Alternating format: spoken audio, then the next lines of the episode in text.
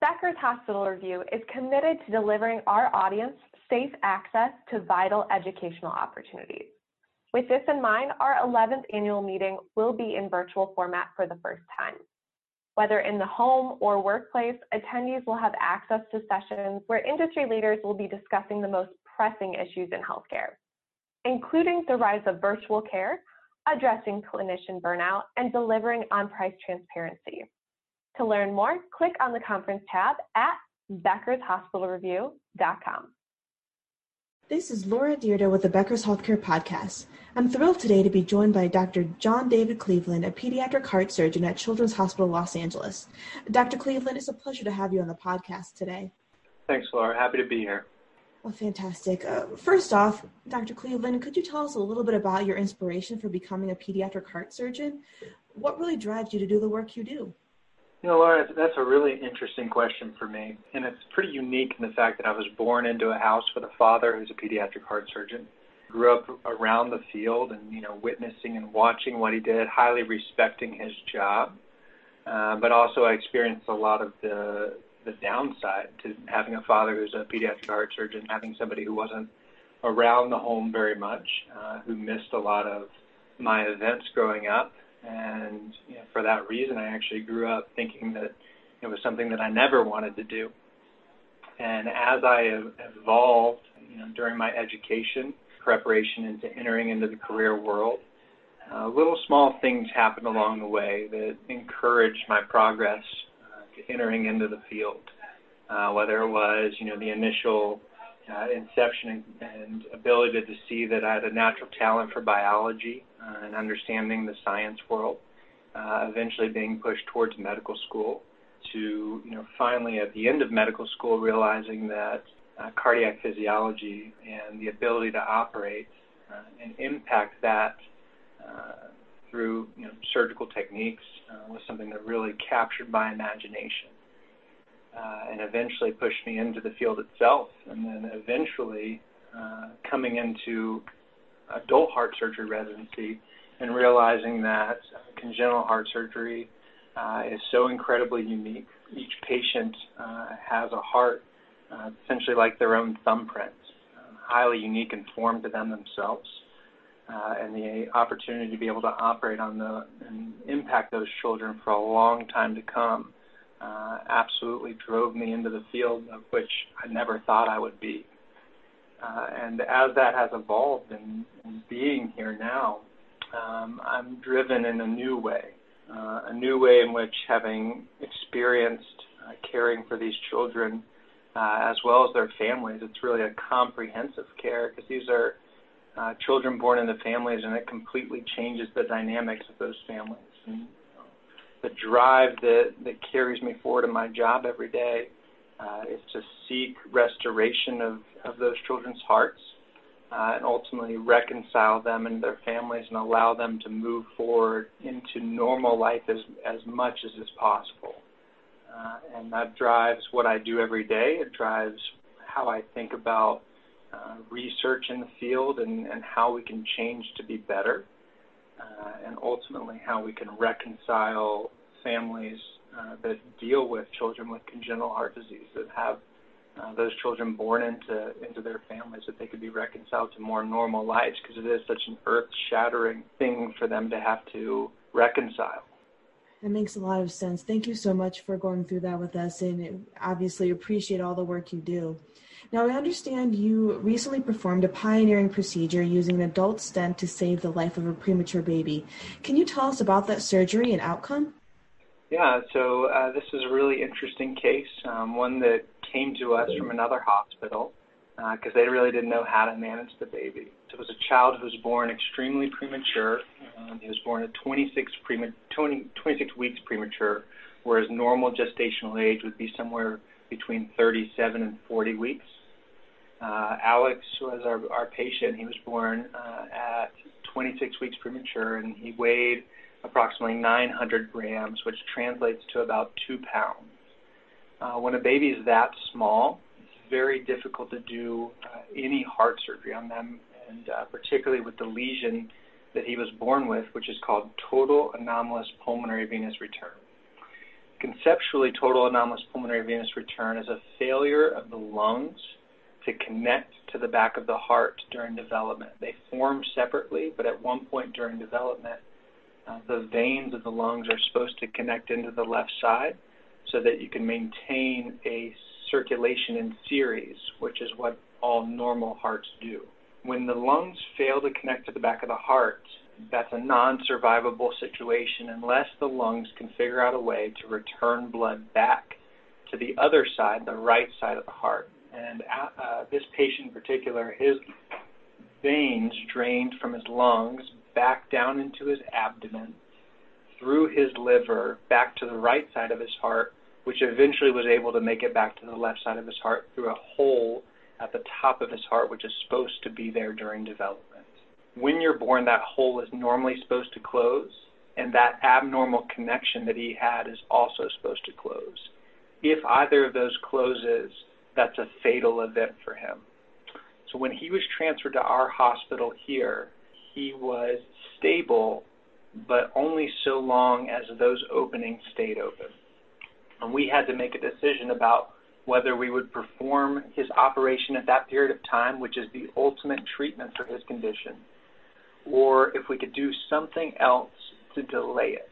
Now, the challenge about operating really early and really small is it predisposes him to all the risks associated with uh, the condition at a, such a high rate that I personally, when I saw him, did not think he would survive. And so the team here at Children's Hospital Los Angeles, we put our heads together and we came up with a really great idea that has been talked about in the literature probably internationally only about nine or ten times.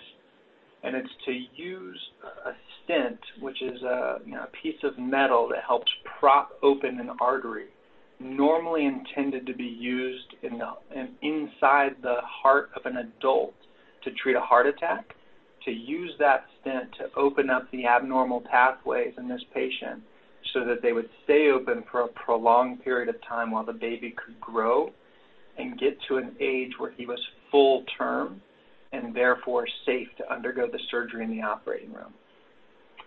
Now, at, that took obviously about two months for him to get there, and so what we did is we took him back to the to the cath lab with the cardiologist, uh, and they were able to access his abnormal pathways, put this coronary stent on the inside, and they weren't treating a heart attack, obviously as you would an adult, but instead treating total anomalous pulmonary venous return.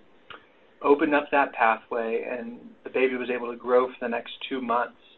Uh, and at that point in time, we took him back to, to the surgery, and we performed his total anomalous pulmonary venous return repair. Uh, that surgery itself requires something called circulatory arrest, where you put the patient on a heart-lung machine cool his body down to really cold temperatures, about 18 degrees centigrade, and then you shut off all the blood flow to his body. So by all medical definitions, the baby's dead during that period of time. No blood is flowing, the heart is not pumping, his lungs are not going, and his brain is at electrical silence. And then we have about 45 minutes to reattach the lungs to the back of the heart with uh, suture material where we open up both sides and we sew them together, uh, and we have about 45 minutes before irreversible brain, brain damage sets in. And then we replace his heart back in, we restart uh, the machine, and we warm him back up to regular temperatures and separate from the machine. The baby did excellent. Uh, he has recovered and made almost a near full recovery and is probably be discharged from the hospital in the next few weeks. Wow, that's an amazing story, and it's so interesting to hear how some of the medical developments have allowed you to do such a, an important procedure on such a small child. So, that that's really heartwarming to know that you've been able to do that and been successful with the outcome. And really, it'll be great, I'm sure, for the baby and the family once uh, he's discharged from the hospital.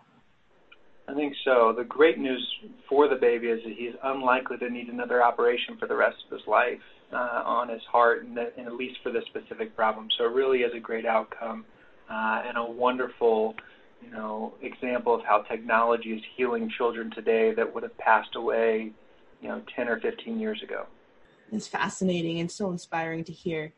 what are you most excited about in pediatric heart care today? I'm sure, obviously, the procedure you were just able to do is extremely exciting, but what else are you looking forward to on the horizon?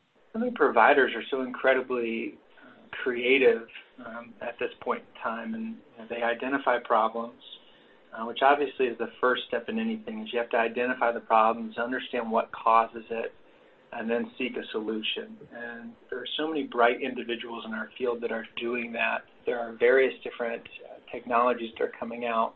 You know, there are valves in development uh, that can be valve replacements that don't require any blood thinners uh, that may never have to be replaced after you put them into a child. We're ourselves actually doing some research on heart transplantation that might be a cure for single ventricle disease and you know we really we really are pushing the frontiers of what was previously deemed possible cause some major paradigm shifts in my personal opinion in the coming years i think that we've gotten so good at caring for patients up to this point in time that you know operations that used to carry an 80% mortality now carry a 2% mortality so we've gotten so good with the technique that the next frontier is obviously the technology uh, and the development of you know, tissue engineering that's going to allow us to, to push into the next frontier. Because uh, a lot of the things that we do now are limited by our patch material, patch materials, or our valves, things that can't grow with the patient, or they require certain degree of blood thinning, uh, which carries its own sets of risks. Um, but as, as tissue engineering technology progresses forward, along with uh, other other evolving techniques, uh, I think that we're in, in, in store for even better results. Well, thank you so much for going through that with us, Dr. Cleveland. Now, before we wrap up our conversation, I wanted to ask you a question about leadership. Can you provide three pieces of advice for aspiring clinical leaders today, especially those who want to be on the forefront of their specialties? Yeah, I, I think that's an excellent question, Laura, um, and I think it's something really important, um, something I've personally seen a lot of and experienced here, and I'm blessed to be a part of the team here at Children's Hospital Los Angeles uh, because I think that it embodies the three things that I think are are great advice for aspiring clinical leaders and what people should try to seek for in the institutions that they belong. I think the first one of those is you have to care about what you're doing, and in this case, in, in clinical care, it's caring about your patients you have to, to care about that. It can't be about anything else. It can't be about your own self promotion. It can't be about the promotion of the institution. It has to be centered at everything. Uh, is taking care of the child who's at the end of the therapy at every single moment in time.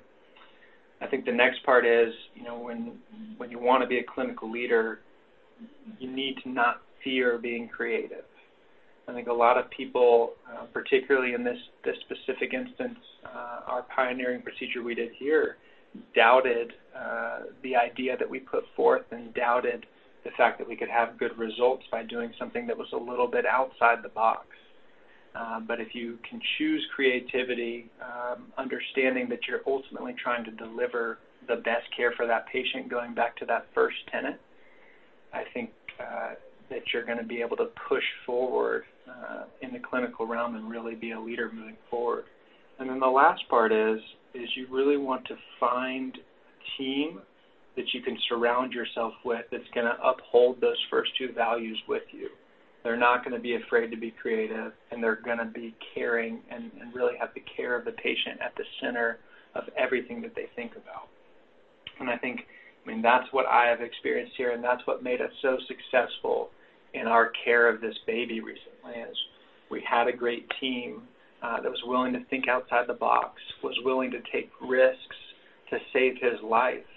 Uh, and ultimately, we found a really great outcome because that's what we set out to do from the beginning was to seek a good outcome and to be creative in our in our approach for it. So I think those would be my three top pieces of advice to somebody looking to to be a clinical leader in our field uh, as they look for either a place to land uh, or look to change the environment around them uh, as they seek uh, to care for patients with congenital heart disease. Dr. Cleveland, thank you so much for this fascinating discussion. I really appreciate especially the, the anecdote that you told about your recent procedure and then really the pieces of advice you have for clinical leadership. I look forward to connecting with you again in the future. Thank you very much, Laura. It was a pleasure to talk to you.